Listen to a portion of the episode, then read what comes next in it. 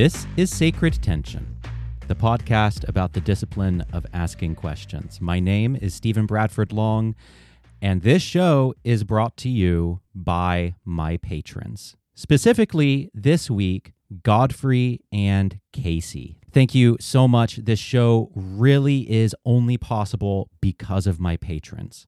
So, if you love my work and you want to support it, if you find yourself looking forward to the new show or the new blog post every single week, then please go to patreon.com forward slash Stephen Bradford Long. And for just a dollar, three dollars, or five dollars a month, you get extra content every single week, including House of Heretics, my patrons only podcast with the former Salvation Army officer turned Christian heretic Timothy McPherson, where we talk about religion, philosophy, current events, whatever is on our mind that day. All right, well, I am delighted to welcome to the show Dr. Zoe Alderton. Zoe, thank you so Hello. much for joining me. No problem. Thank you for having me. It's uh it's delightful to talk to you. We uh we made this connection because of uh John Moorhead and I conspiring to, you know, look into the Snape wives more. I I watched a YouTube video about them and I texted him. Uh, John Moorhead, for listeners who don't know, he's uh, an evangelical who focuses on interfaith dialogue and he's a wonderful guy. He does great work within Christian communities. And I texted him. I was like, you have to you have to interview someone about the Snape wives. This is such a fascinating new religious movement. And uh, he found you. And then he uh, Excellent. and then we made this connection. Yeah. So uh, tell us some about who you are and what you do. well, I uh, have a PhD in religion from the University of Sydney.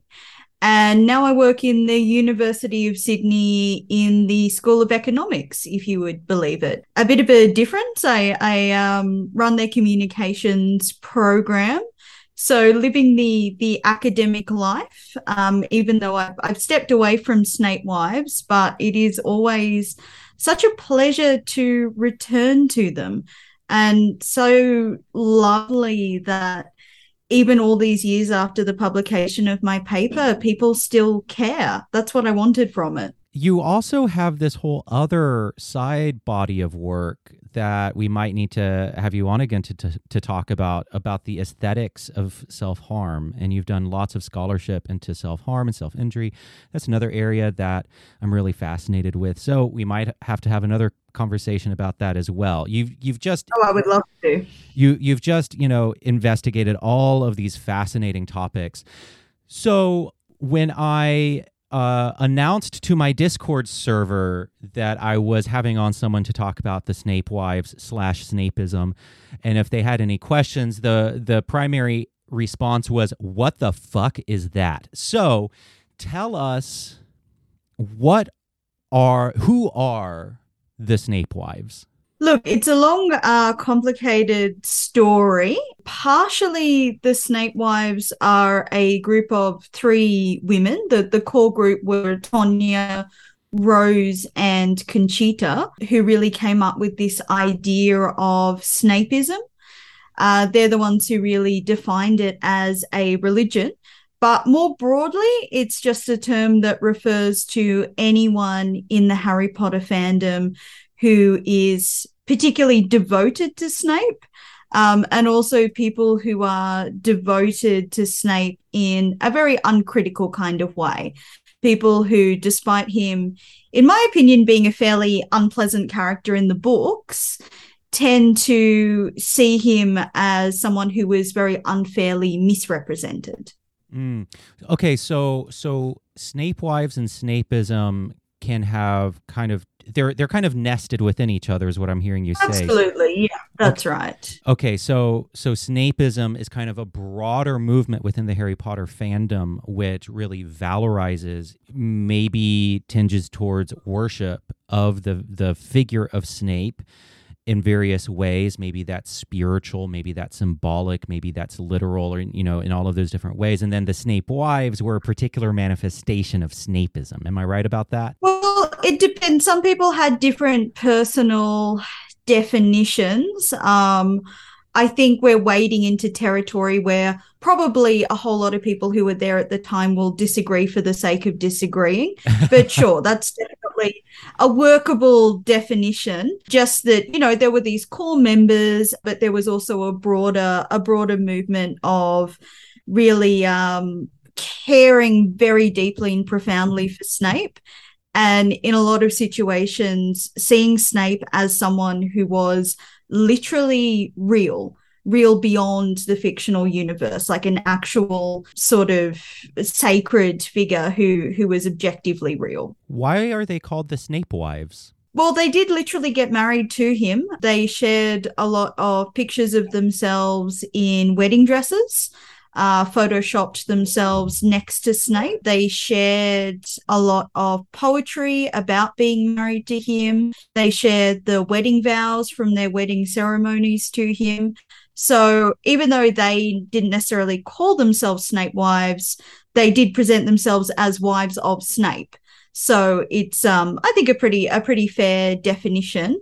Maybe not so fair to people who are a little bit more casually engaged, but definitely fair to these core members who really genuinely saw themselves as married to Snape on the astral plane. Perfect. So are the Snape wives still active? No, so Snape Wives unfortunately are not active anymore. Uh, the the three core members had a pretty dramatic falling out, uh, especially over the fact that one of them became very attached to Agent Gibbs from NCIS. And a lot of that really got in the way of this purity of the focus on Snape and really pulled them apart.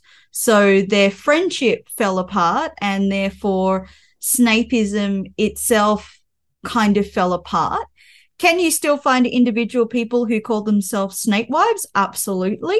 But this real movement that everyone would recognize as the Snape wife movement, uh, it, it's gone. It's long gone.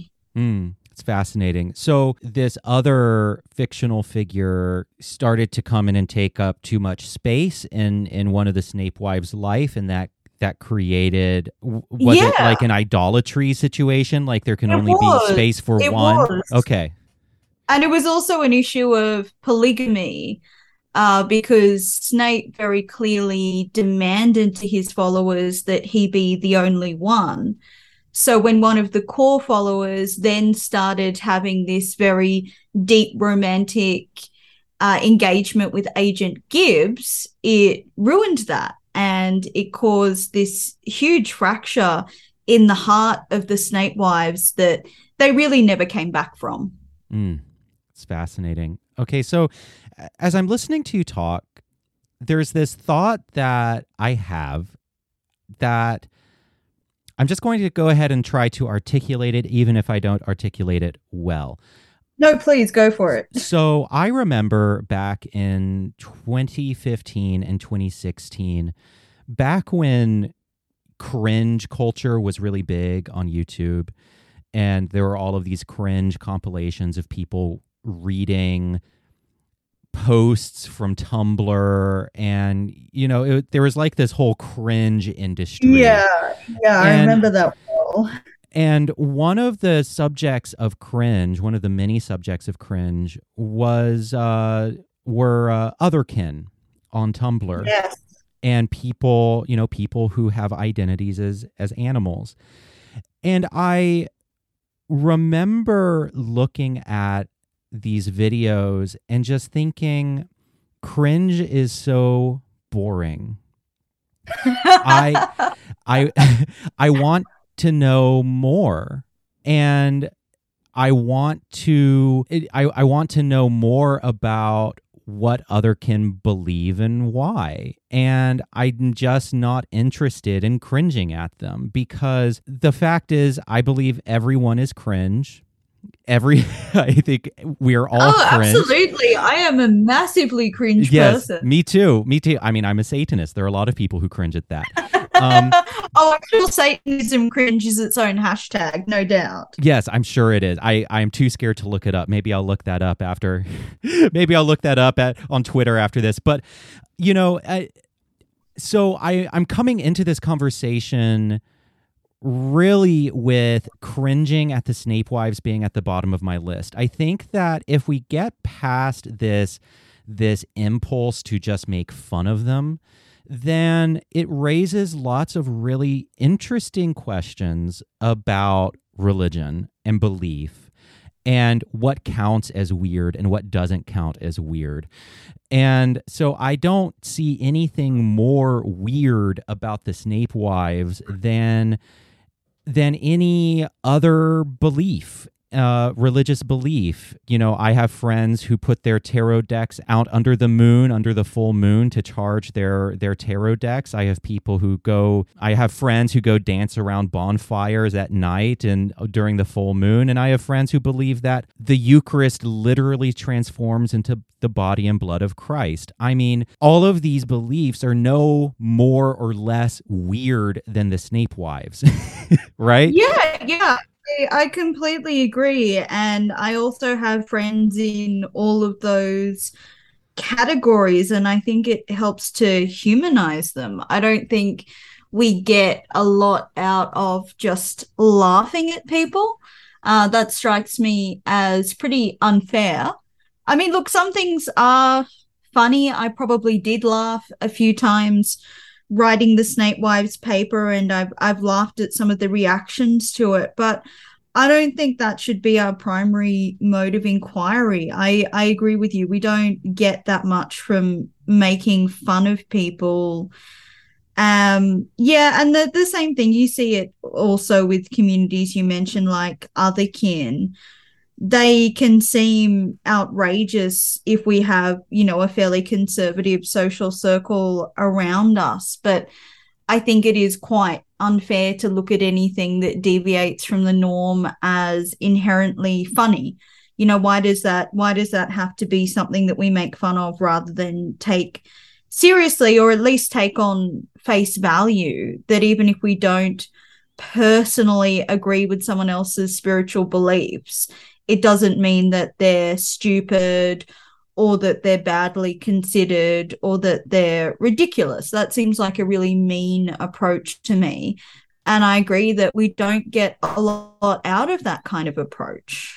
Yeah, definitely. And, you know, the I, I sometimes wonder this is probably me doing a bit of mind reading, but I sometimes wonder if we really shut down and by we I, I don't mean you and me, but I mean we as in you know collectively in in western countries where you know christianity is is prominent. I sometimes wonder if people r- shut down investigate or, or uh, shut shut down new religious movements being curious about them investigating them because maybe it it makes the foundations of their own beliefs a bit soggy right? It it ra- yeah. it does raise i remember this the very first episode i ever did on this show was with a guy named chris shelton a former scientologist. And one of the things that that really came out in that conversation was just how scary thinking about scientology is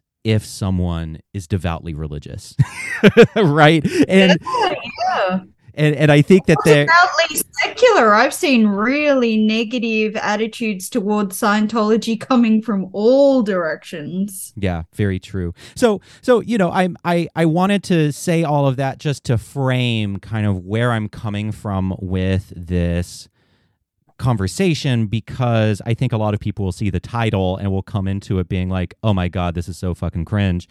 And that's not how I am approaching it. Um, but I hope they do. I hope they come in based on that title. And I hope that we can all kind of reflect on the fact that, yeah, some things are funny. We can have a laugh about something, but it doesn't mean that there isn't something deeper in that or something that's worthy of respect as well. Like you scratch the surface and there's a lot of sincere people who poured a lot of effort into something. And i think that's a big part of of cringe culture is in a way just laughing at, at people's effort. Mm-hmm. like i've heard arguments that you know shows like south park that are based on this idea of cringe are kind of like we should make fun of people for believing in anything that having any kind of belief any kind of morality any kind of spiritual feeling is funny and we should make fun of them for that. And what does that leave us as? Like just completely cynical individuals who you know think that it's it's hilarious that anyone has any depth of sincerity. Like i do think that's a problematic mindset even though it's a mindset that i can be prone to so i hope there are people who are coming in to laugh at snape wives who can kind of start thinking oh you know what actually maybe this reflects some some interesting trends in culture at the time some interesting trends in fandom some interesting trends in religion. Yeah, so there's this this comical process of seeing them photoshopping themselves in weddings with Snape. Like there's something quite hilarious and silly about that. But if you scratch the surface, there's so much that we can learn from Snapeism about popular culture at the time, fandom at the time, gender relationships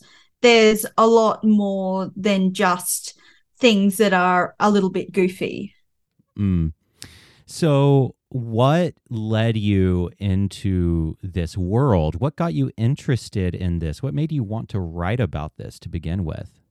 Oh, I was already in this world. I was a fairly active, certainly not well known, but but pretty active member of Harry Potter fandom in the uh, sort of early to mid 2000s. I was extremely enthusiastic about the books. I would go to the um, opening of all of the movies with my friends dressed up in Harry Potter costumes we'd wait until the shops opened in the early hours of the morning to go and get uh, you know a first edition of every new book that came out. And i spent hours hours countless hours on the internet in my sort of late teens and and early 20s just thinking about harry potter talking about harry potter. Uh, this was a long time before a lot of the uh, the the later transphobia from J.K. Rowling kind of gave me a bit of a sour feeling about all that. But during the time, I was front row center. I had a lot of thoughts, and snape wives were something that we all looked down upon at the time. We thought they were very ridiculous, uh, and we thought that the rest of us were really sensible and mature and thoughtful, uh, even though these ladies they would be a good 20 years older than me but at the time we we all just thought they were quite hilarious May, and spent just, a lot of time making fun of them. just just to get a, a, a sense of where we both were at that time when what do you mind saying uh when you were born Oh, sure. I was born in 86. Okay, yeah. So you're you're about two. So I was born in 88. So you're you're about two years ahead. Yeah, we're basically the same. Yeah, the same age. So so yeah. we so yeah. So so I was on the edges of Harry. I I adored Harry Potter. I was never really in. I was never in the fandom. I was never you know in the you know beating heart of the fandom the way you were but it definitely but it it definitely really shaped my life. I mean, Harry Potter, yeah.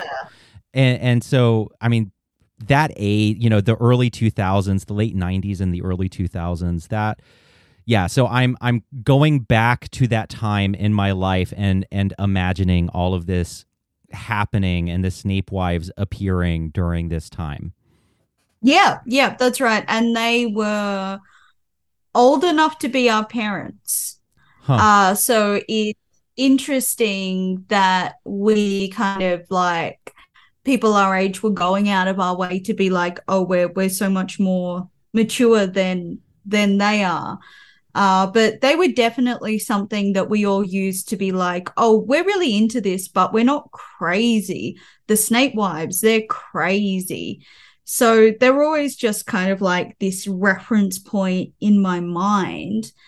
And the older I got, I suppose, the more nuanced my response to them started to be. And then I sort of thought, oh, this would be a really interesting religious studies article to publish one day. And then a few years later, I kind of realized, hey, you know what? Uh, now I have the academic skills. I wrote it while I was sort of at the the end of getting a PhD, and I realized, oh, okay, I actually could go back and write that article on Snape wives that I was always itching to write. And part of it was kind of like, you know, I never had a name in fandom, even though I was always there. Maybe now I can retrospectively be remembered as someone who dedicated a large amount of my time to Harry Potter fandom. And by that point, I was a lot older and wiser. And I could look back and see the Snape wives as people who we were making fun of because they were so sincere and because they were different and because they were middle-aged women who had sexual feelings. And i was like uh-oh that's not that's not great that we did that. That's a bit unfair. So i wanted to unpack that and also to say with this sort of deeper understanding of religion that i had as someone who was trained to be a religious studies academic I realized I got a few things wrong at the time about what a religion really is and should be considered as. So it was sort of me correcting my own thoughts as much as correcting anybody else. Was there a sense of so so you would have been like in your teens when this was going on was there a sense yeah. of it being kind of creepy like here are all these kids our age, you know, enjoying this fandom, and then it's like, oh, there's this odd group of adult women old enough to be our mothers like taking this really seriously. It was there was there an element yeah. of like creepiness to that too? Yeah that's probably where some of the cringe is coming from to be fair. Sure um, sure. yeah it's always like I think there was always that feeling of why are adults so invested in this? Why aren't adults a bit more jaded or too busy to be part of fandom? Which is how I see myself now in my mid 30s. I'm like, I'm too jaded for fandom. I'm too busy for fandom. So it's sort of like, yeah, why didn't they think that? Because we were just used to to adults just honestly not having the time to be particularly passionate about anything anymore which is a bit sad, isn't it? That's a horrible thing to say. It is, but... yeah, definitely. But that, was, but that was definitely the impression of like, oh, this is kids stuff. Yeah. Why? Yeah. I... why are these adult women in in in this space doing this thing? That's that. Yeah, I can imagine how that would feel really uncomfortable. And their children liked Harry Potter as well, which was also a bit weird. Hmm. And people would say, "Oh, what happens when?" Their children discover that their mothers were the Snape wives. Right. I'm like, I don't know. I wonder if that ever happened. I don't. I don't know how well they covered their tracks. Hmm. I never found out anyone's surnames. I think they were using their real names, but yeah, maybe maybe the kids never found out. But there was that sort of weird moment of being like, hang on, their kids are only uh, a little bit younger than us uh, they could certainly be joining in in fandom soon and discovering, you know, that their their mothers were cheating on their fathers on the astral plane. okay, so, so you know, there's some weird aspects. There's some weird aspects. I do admit that. yeah, for sure. And um, so let's go ahead and get into what the Snape wives believed. What was their belief system? It kind of boils down to the idea that on some sort of parallel dimension, they're not really specific about what that is, uh, but there's some kind of world out there where Hogwarts is real.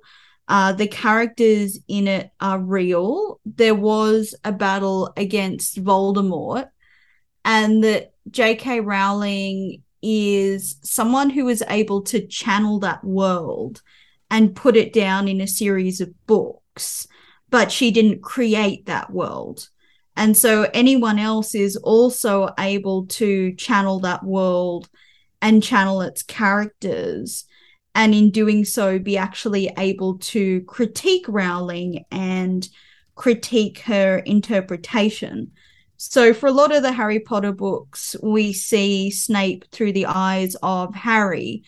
And to Harry, he's this really mean, fairly abusive, I would say, teacher who seems to single him out for no reason, who makes him embarrassed, who tortures his friends. Whereas through the eyes of Snape himself, Harry could be seen as someone who was irritating, who messed around, and primarily who was the child of his own, you know, teenage sweetheart who he never got over. So it's this idea of, of different perspectives in the universe. Because J.K. Rowling didn't actually create the universe, in their opinion, anyone else could sort of tune in for an alternative version, which, you know, it makes sense in some contexts. So anyone engaging in fan fiction was also kind of tuning into this universe and coming up with their own versions or their own perspectives or rewriting things or filling in gaps. It's just where the Snape wives are a bit different is they take that to be more literally true. So Snape really, really does exist and he can be channeled. Hmm. And J.K. Rowling was sometimes wrong in her channeling. She needed to be corrected. Yes. Yes, because she had it in for Snape and she just loved Harry too much. So her perspective was skewed and unfair. So she she needs to be corrected. In a converse, uh, but, sorry, go on, go on. Oh, I was just gonna say that the weird thing about it is it starts to get very asynchronous, I suppose you could say. After the publication of the Half Blood Prince, there was a really long gap. And during that time, it was pretty unclear if Snape was a good guy or a bad guy. And it turns out that he was ultimately, you know, on the side of good even though he was on the side of good, a lot of Snape fans felt that that didn't really come through as clearly as it could have in the final book. And in the final book, he dies. Sorry for all the spoilers, everyone, but hopefully you're aware of this by now. Dumbledore dies as well, you know. Sorry, Sirius dies. Sorry for, for ruining it. Um, so does Harry, by the way. Um, oh my god. I know. What just, eventually at some point? I mean, no, he he uh he was killed by by Voldemort and then came back to life and was a Christ True. figure. Good point. Good point. Oh, yes. Yep. Yeah, that got heavy handed at points, but yes, absolutely. yeah. Oh my God. I got so sick of hearing, hearing about, you, you know, all the Christian kids who were obsessed with Harry Potter told that reading Harry Potter was uh, witchcraft. And then by the time the seventh book, seventh book came out, we were all like, see, he's actually a Christ figure. see. And we all felt yeah. very vindicated. yeah, having gone to a Christian high school, um, I definitely went through that firsthand. My parents let me read whatever I liked, my good old atheist parents, but um, yeah, no, that that debate definitely existed existed at my high school. Oh, memories. Um, but yeah, so things get really wonky because the peak of the Snape Wives activity happens before the book where Snape dies. But then, if you look at the chronology, because one year passes for each Harry Potter book in the Harry Potter universe, multiple years pass in our universe as we wait for the publication. So even though a book might come out in 2007, it might actually be set, you know, way back in like 2001. There's a point at which Snape is killed, and then these people have been channeling Snape past the chronological date that he said to have died in. So they have to do like all of this work to kind of bring him back to life and say either he wasn't really dead or Rowling killed him and she got that wrong. Uh, so we're, you know, revitalizing him. And, you know, she just went on such a pro Harry campaign that she actually misread the universe completely. So they had to do a lot of heavy lifting by the end of the book. Wow. By the end of the publication. Yeah.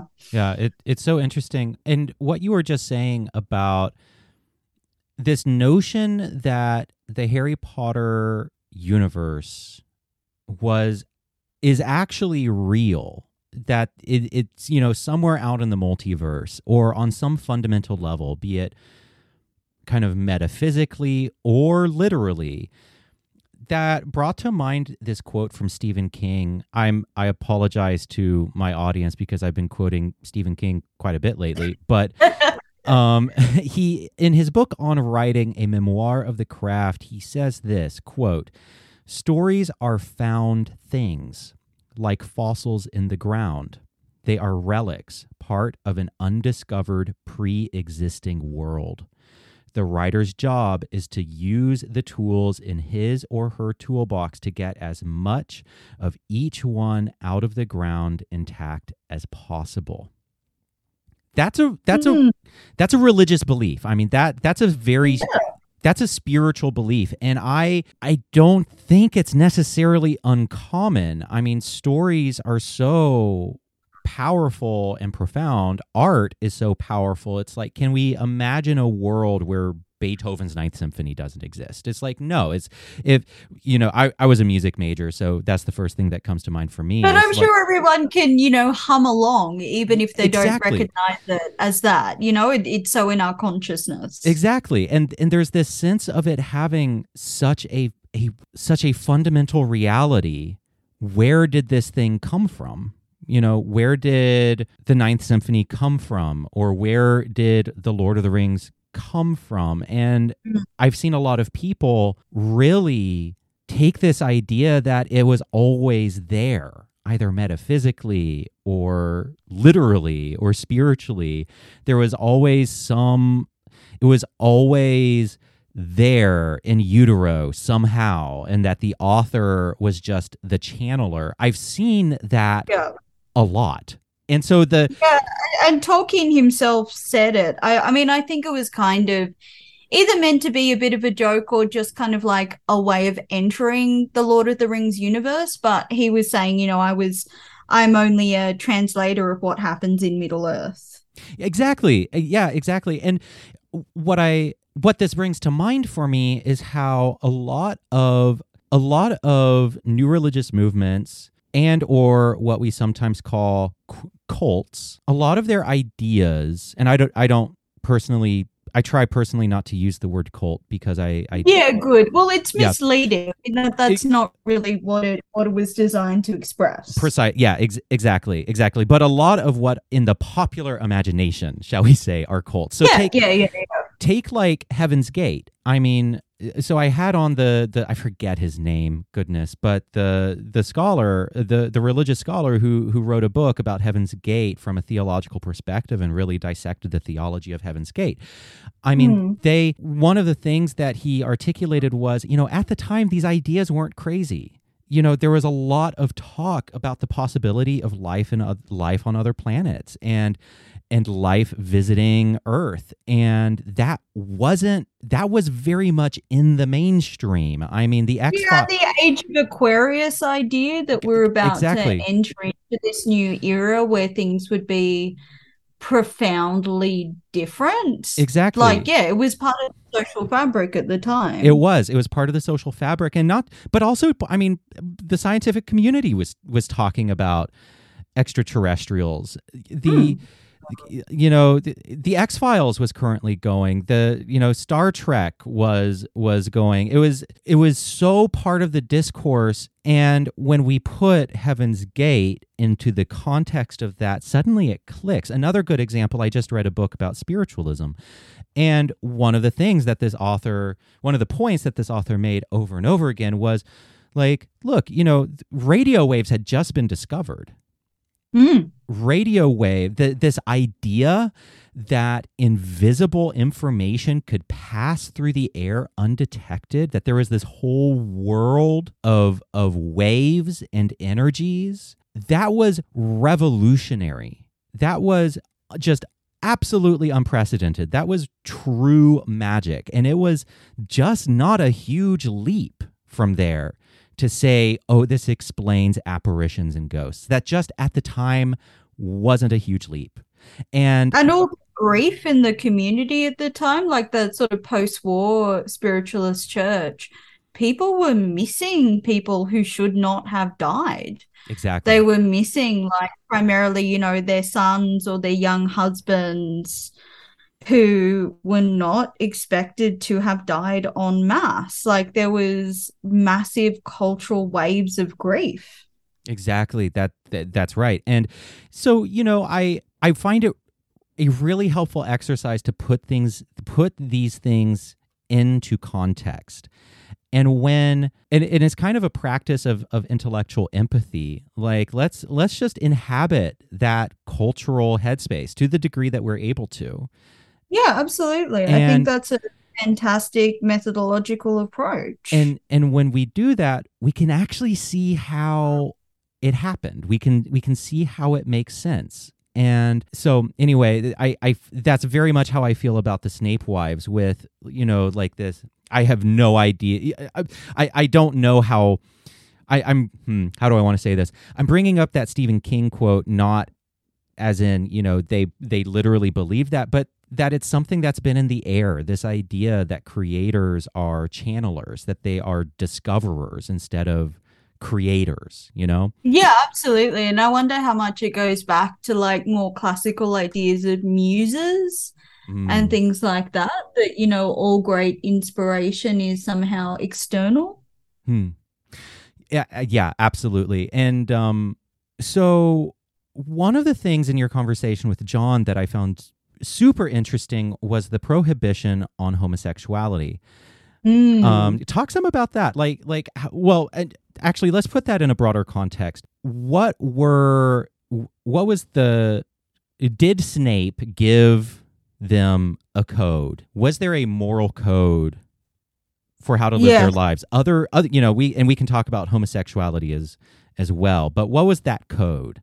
It was it was a pretty explicit code basically that he is the master.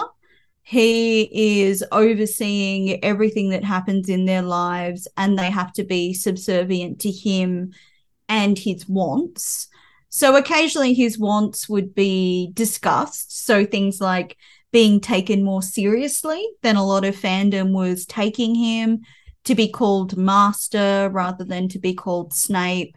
A lot of it was was kind of based on this idea of respecting him and his character but he did also from time to time give them very very clear codes of sexual ethics and really uh very very strong focus on homosexuality and avoiding it like quite a surprising amount of focus on that so hmm. he makes it, I mean, makes it very clear that there's to be no relationship between the wives, even though sometimes they will do things like channel um, sexual encounters with and for each other.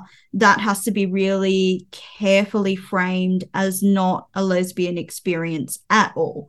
Has to be really carefully framed as rigidly heterosexual and that the female body is just channeling the male spirit so therefore very straight um, and also the fact that two of the three main Snape wives were married to men and that kind of created a bit of confusion in terms of you know if snape inhabits their body is that in any way homosexual?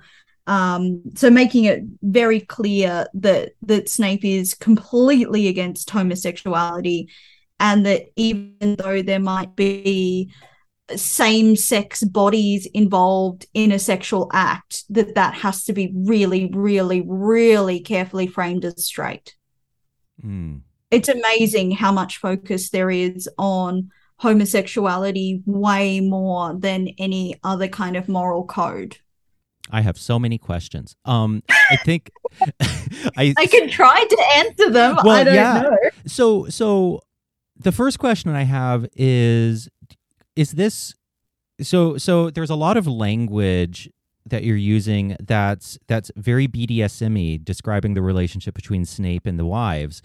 And yeah I'm, that's how they wanted it to be it was very framed in that kind of way did actively consciously so did they kind of emerge from or have any connection to the more sexual aspects of the fandom like like shipping Yeah. and and was that and and kind of kinky or BDSM uh, uh scenarios with Harry Potter characters was that something that they wrote engaged with etc and then did this kind of emerge from that? Or is there some connection there? There's a connection in terms of they said that any sort of slash fiction which is the for those who don't know the term that was used at the time for like a sexual relationship between two characters What that was- that was written fan fiction. What was the word again? Slash slash fiction. slash slash fiction. Okay. Yeah. Um so that was something that, that was quite big at the time. So something like harry slash draco would be about a sexual relationship between those two characters. Uh so they were really opposed to that because a lot of slash fiction was homosexually oriented and a lot of it was about exploring tensions between characters that were completely non-sexual in the books but became sexual in a fictional work responding to the books. So a lot of the the tensions between characters were were explored that way by other authors and the snape wives were really actively opposed to any kind of snape slash fiction because a lot of that um the the vast majority of it was with another male character or multiple male characters. Um, there there was some heterosexual fiction around him as well, but but generally it was so homosexually oriented that they did not like that at all. So we know they're aware of slash fiction because they condemn it. Mm. Um, so they did not like it.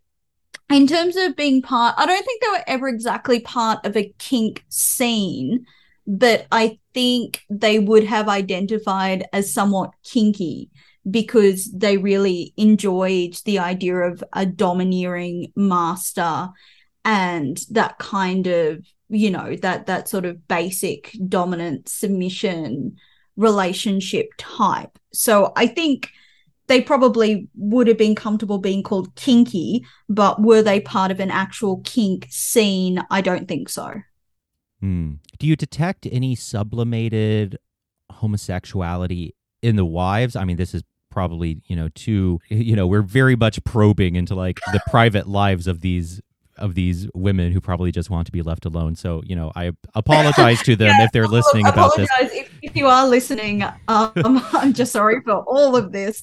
Um, look, isn't there something a little bit gay about like writing out a sex scene with one of your female friends? Like, I don't know. That that doesn't seem like the absolute straightest thing I have ever heard of in my life. Um, I've I've definitely seen straighter for sure.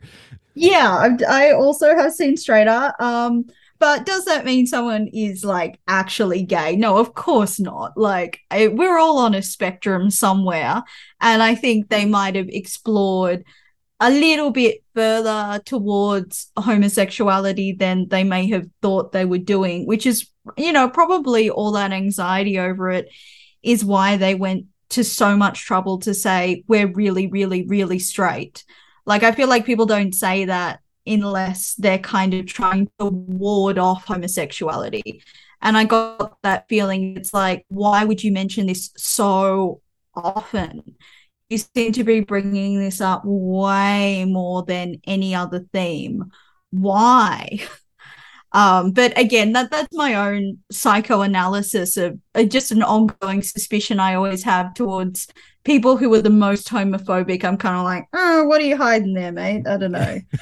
yeah, same. It's not, it's not clear. It's not clear. Um, but sexuality was like such a huge focus in the movement that they definitely had to put in these like really clear boundaries about who they were as sexual beings. You mentioned in your conversation with John that one of the wives was uh, a, a former Pentecostal Christian. How much yeah. did how much did that inform the movement? How much did former religious affiliation inform the Snape wives? Oh, hugely, I think, um, because she does talk quite a bit about things like she used to speak in tongues um during she obviously uh, you know like the the actual gifts of the pentecost were like really emphasized in the churches that she went to when she was younger uh that she used to channel the holy spirit but that she thought that the Christian God was always someone who was really distant, and that the church community were happy with things like speaking in tongues, but they didn't really want any interpretation placed on the Holy Spirit, that, that her own personal commentary about her experiences of channeling wasn't welcome. So when she found Snape, she was really able to take that Pentecostal mindset and apply Snape as God. And all of a sudden, he's someone who's so much more real and immanent and able to be connected with. And her channeling is like really deeply respected by other people who think that she has this amazing gift uh, you get the impression that that in her younger days at church, her channeling was seen as just a little bit too much, and she didn't really get the positive feedback for it or the kind of framing that she needed for those kind of feelings. So as soon as Snape comes on the scene, he can just slot into this pre-existing worldview really well.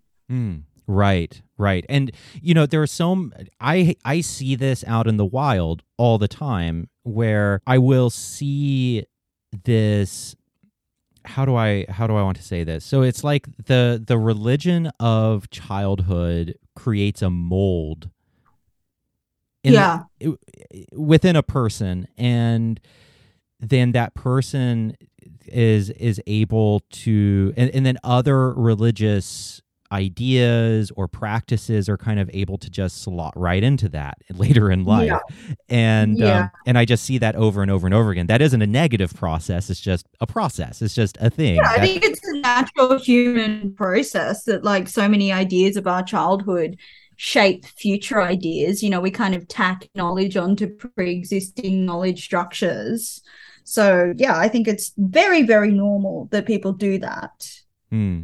And for her, it was Pentecostal Christianity. And for a lot of other people, it was a very Americanized fandom.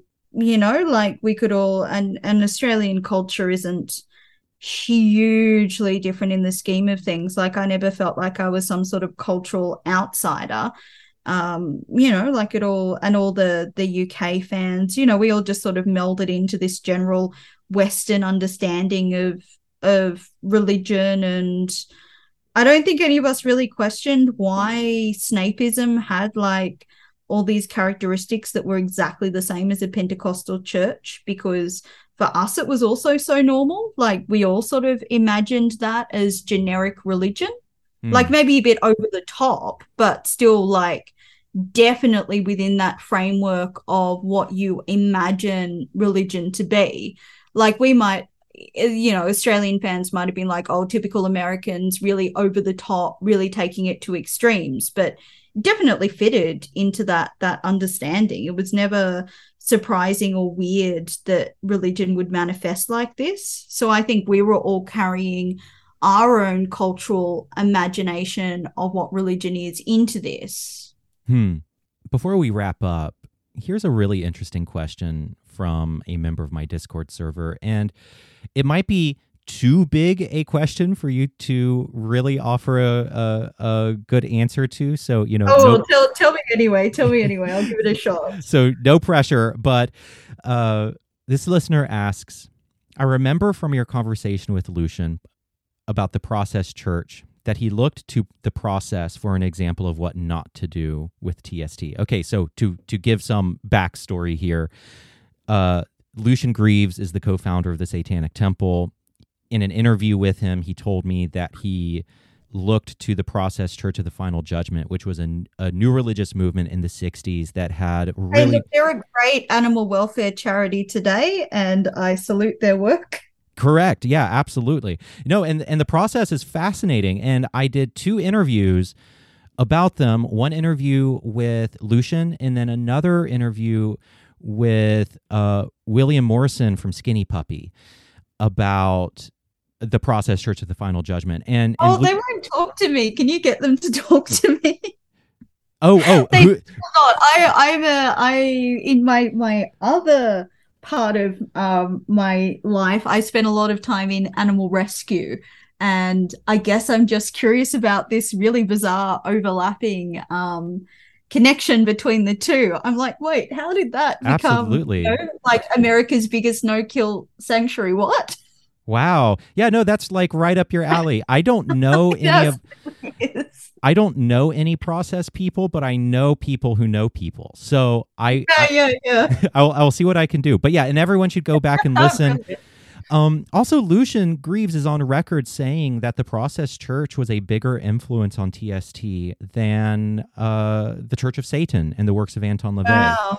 And uh, especially wow the the concept of the reconciliation of opposites where in the process church there are four primary deities there's Jesus Jehovah Satan and Lucifer and and there's this this balance and this progression through them and and that is far th- that so that sense of the reconciliation of opposites is way more prominent within TST than it is in Church of Satan because TST yeah. was really informed by the process. So anyway, I never a, thought of that. That's fascinating. Anyway, sorry, I'm massively derailing from the no, question. it's okay. No, but it, it's process church is fascinating. Okay, so so second part yes. of this conversation, yeah. So so this person asks, I remember from your conversation with Lucien about the process church that he looked to the process for an example of what not to do.